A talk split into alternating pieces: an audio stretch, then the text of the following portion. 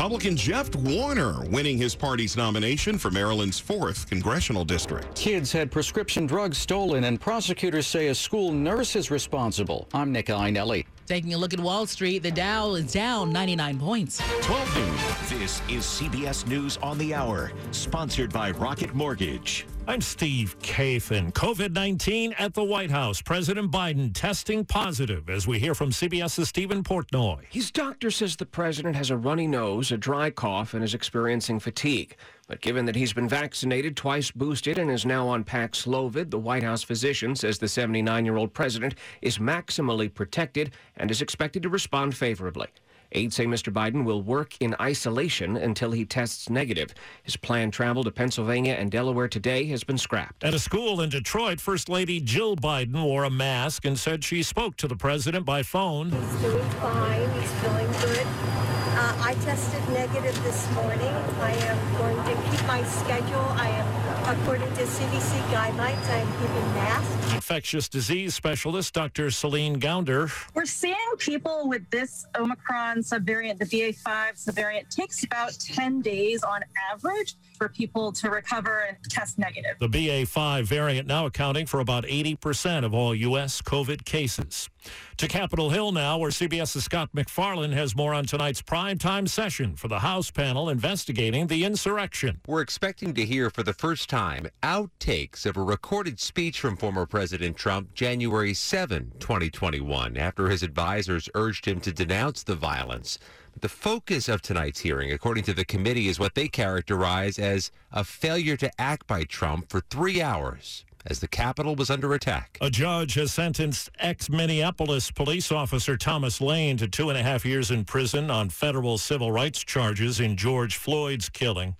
Chaos this morning on a commuter train outside Boston after fire broke out. People tried to get to safety. They actually broke the window open with their bags. And we actually jumped out onto the rocks near the tracks below. The commuter line says it was a mechanical issue and no one was hurt. One death reported after a lightning strike yesterday at Fort Gordon, Georgia. Ann Bowman is a spokeswoman at the Army base. Ten soldiers were injured. One of those soldiers succumbed to his injuries. Well, George Clooney headlines the list of this year's Kennedy Center honorees. I only lied about being a thief. I don't do that anymore. From the world of music. There's Gladys Knights and U2. Also, singer Amy Grant and composer and educator Tania León. Wall Street, the Dow is down 93. Definitely an uncomfortable this day is to be CBS spending News. Presented by Rocket Mortgage. Whether you're looking to purchase a new home or refinance yours, Rocket Mortgage can help you get there. For home loan solutions that fit your life, Rocket can. It's 1203, Thursday, July 21st, 2022. Very hot and humid today. The high will be near 98.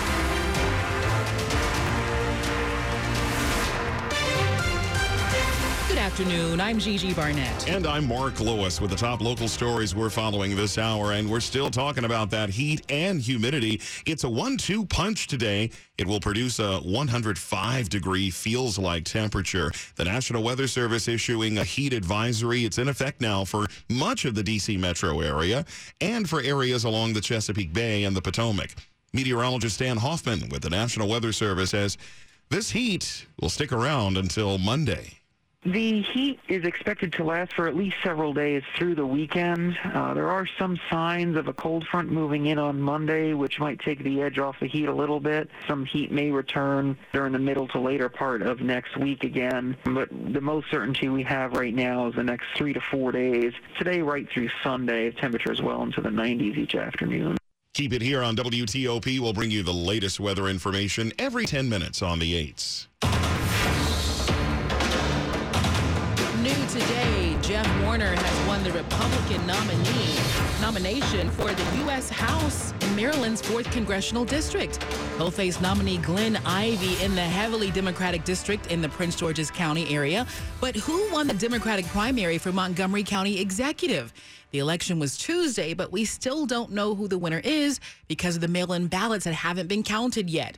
WTOP's Kate Ryan is staying on the story. Four years ago, Montgomery County Executive Marc Elrich won by just 77 votes when he faced businessman David Blair in the Democratic primary for county executive. Well, now, four years later, the two are locked in another tight contest. On Wednesday, Elrich commented I feel like it's almost deja vu, except it's not like one night of counting. This is going to be probably 10 days or more before we actually know results. that will hinge on mail in ballots that'll be counted in two waves, with the second and final canvass on Friday, July 29th. Blair issued a statement to his supporters saying that the campaign is, quote, well positioned to win. Kate Ryan, WTOP News. Among Republicans, Reardon Sullivan led with 64% on the votes compared to 36% for Shelley Skolnick.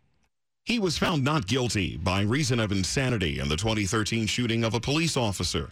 Today, he'll be sentenced for another crime, and he could get a life sentence. In January, Kashif Bashir pleaded guilty in Prince William County to setting fire to the home of his therapist. That carries a sentence of from five years to life. He also faces up to 10 years for lying on a criminal history check to get a gun. The judge will be able to consider that in 2013, Bashir shot and nearly killed Alexandria police officer Peter Laboy. Bashir was released from a mental hospital with conditions in 2018. Eight months later, he was arrested for arson. Today, prosecutors and the defense will each argue for what they believe is an appropriate sentence. Neil Augenstein, WTOP News. Young kids in Fairfax County had their prescription drugs stolen, and now prosecutors say it was the school nurse who did it. Students at Greenbriar East Elementary School weren't getting their Adderall and Ritalin, which are stimulants prescribed for ADHD. So where did the pills go? Prosecutors say school nurse Jennifer Carpenter stole the students' drugs, taking them for herself and then giving the kids over-the-counter medications instead. The county's health department says it fired Carpenter, and she's now been indicted. Parents and their children depended on and trusted this individual. Fairfax County Commonwealth's attorney Steve Descano. This situation could have easily evolved into a medical emergency for any of the children affected. Nick Iannelli, WTOP News. Stay with us. A check of traffic and the hot weather forecast coming up 1207. Summer is better at Jack Taylor's Alexandria Toyota. And why? Well, because they're offering incredible summer deals on all new Toyota reservations. I'm WTOP's Jack Taylor, and my Alexandria Toyota friends have Priuses, Camrys, Corollas, RAV4s, and more. Save by pre ordering and jump up to the front of the line. But don't forget your trade. They want it, and their values are over the top. Upgrade now or take the cash for some summer fun. Grab summer savings and a custom tailored experience. Don't miss out. Shop Alexandria Toyota. Toyota.com. The summer is here, and Prince George's County Parks and Recreation is now offering summer. Cough and cold season is here.